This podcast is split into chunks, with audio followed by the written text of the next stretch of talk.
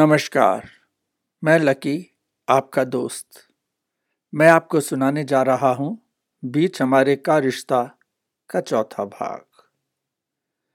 जैसा कि अब आप सब जानते हैं, बीच हमारे का रिश्ता, में, मैं आपको सुनाता हूँ अपने जीवन के खट्टे मीठे संस्मरण।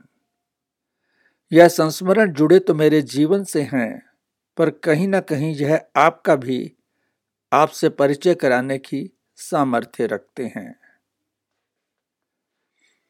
जब तक हर चीज़ हद में रहे तो अच्छी लगती है। अब वो चाहे प्यार हो या घृणा, परिहास हो या उपहास, आपका रौद्र रूप हो या शांत व्यक्तित्व।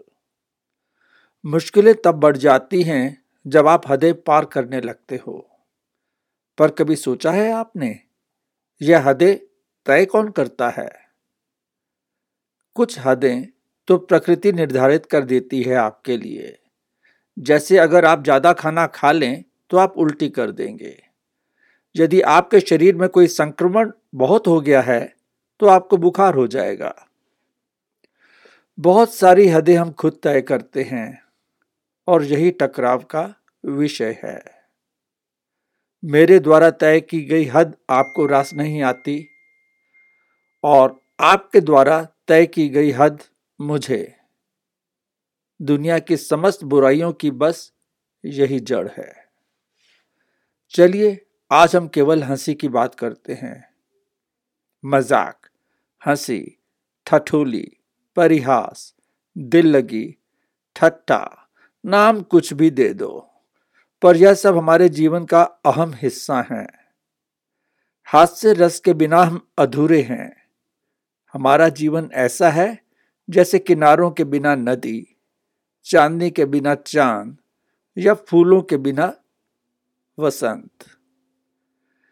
यह केवल और केवल प्रकृति निर्मित एक रस है जिसकी हद हम तय करते हैं। इसका विकास और परिचलन कैसी और कब हुआ, कहना मुश्किल है। पर यह दुर्भाग्य ही रहा कि मज़ाक करने और सहने की हदें आज तक कोई तय नहीं कर पाया है।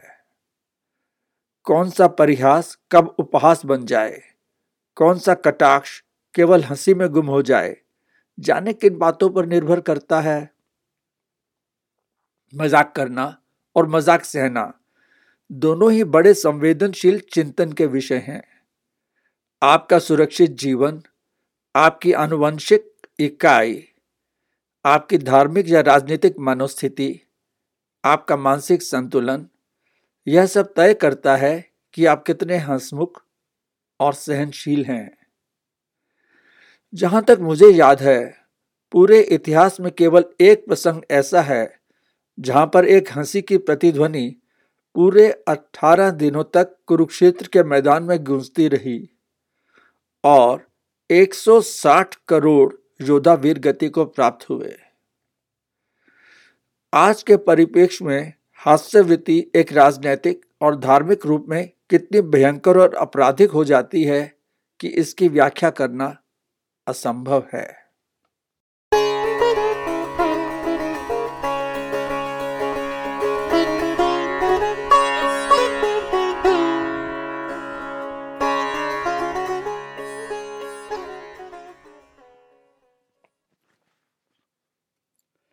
मैं भारत की आज़ादी के सात साल बाद आया था।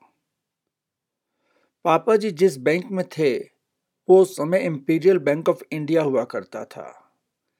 यह तो बाद में 1955 में इसका नाम बदल के स्टेट बैंक ऑफ़ इंडिया हो गया। उस समय ब्रांच मैनेजर नहीं एजेंट हुआ करते थे। हमारा देहरादून का किराए का घर, जहाँ मेरा आगमन हुआ था, पहली मंजिल पर था। और बहुत ही छोटा था। करीब 25 साल बाद एक बार मैंने अपना वही कमरा देखा और उस अगरबत्ती की खुशबू को महसूस किया, जो मेरे भाई बहनों ने जलाई थी और फिर मिलकर गायत्री मंत्र का जाप कर मेरे आने का आह्वान किया था।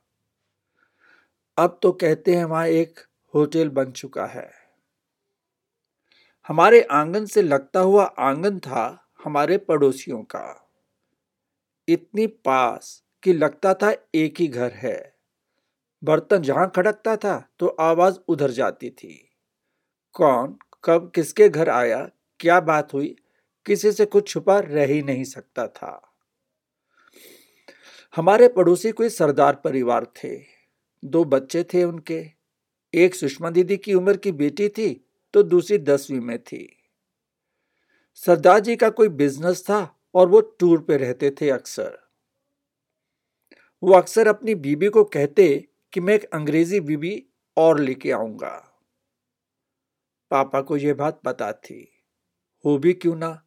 साथ साथ घर थे, आँगन एक था, कमरे की दीवार एक थी। पापा जी को एक मज़ाक सूझा। उन्होंने मनगढ़ंत कोई मेरी के नाम से एक लेटर बनाया इंग्लिश में, जिसका हिंदी अनुवाद कुछ यूँ था। प्यार। बहुत दिनों से तुम्हारा मुंबई आना नहीं हुआ लगता है।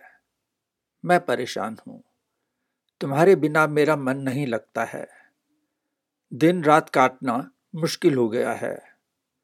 कई बार मुझे लगता है कि कहीं तुम मुझे धोखा तो नहीं दे रहे हो। मम्मी पापा अब इंग्लैंड जा चुके हैं। मेरा यहाँ कोई नहीं है अब तुम्हारे सिवा।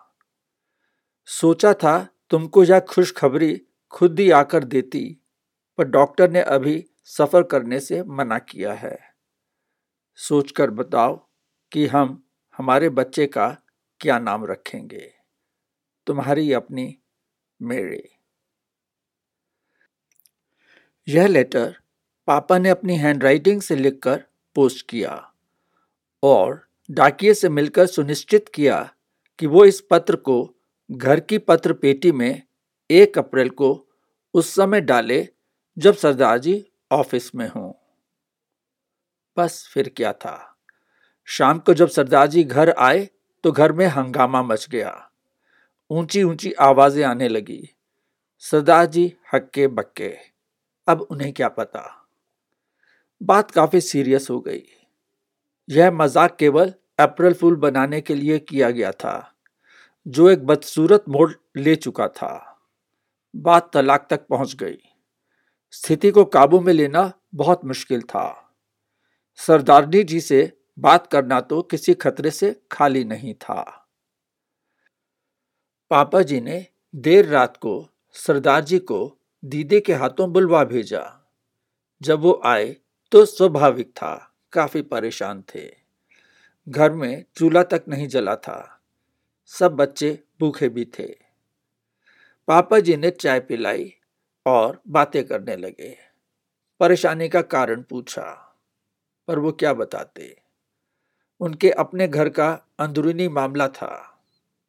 जब पापा जी को कोई सिरा हाथ नहीं आया तो उन्होंने सीधा सवाल कर दिया, कोई लेटर आया है? अब सरदार जी चौंक गए। आपको कैसे मालूम?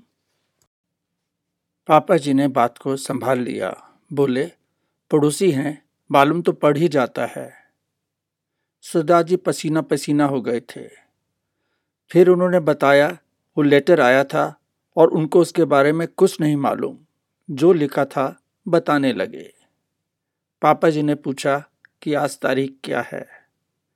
तब सरदार जी को एहसास हुआ कि उनका अप्रैल फूल बनाया गया है। सरदार जी ना तो हंस सकते थे और ना ही रो सकते थे। जड़ बनकर बैठे रहे। पर अब सरदार जी जी को समझाना बड़ी टेढ़ी खीर था। या तो फिर सरदार जी ने जैसे तैसे एक अप्रैल का हवाला देकर मामला निपटाया, पर यह बात आखिर तक नहीं पता चल पाई कि वो लेटर पापा जी ने लिखा था।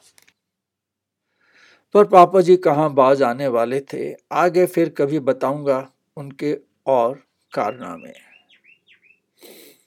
इस बात को कुछ ही महीने बीते होंगे। एक दिन की बात है, सरदार जी की छोटी बेटी और सुषमा दीदी खेल रही थी। हम उम्र थे, बच्चे थे, लड़ाई हो गई। किसकी क्या गलती थी अब कौन जानता है। चार साल के तो थे दोनों। सरदार जी की बेटे ने कह दिया, मेरी कुट्टी।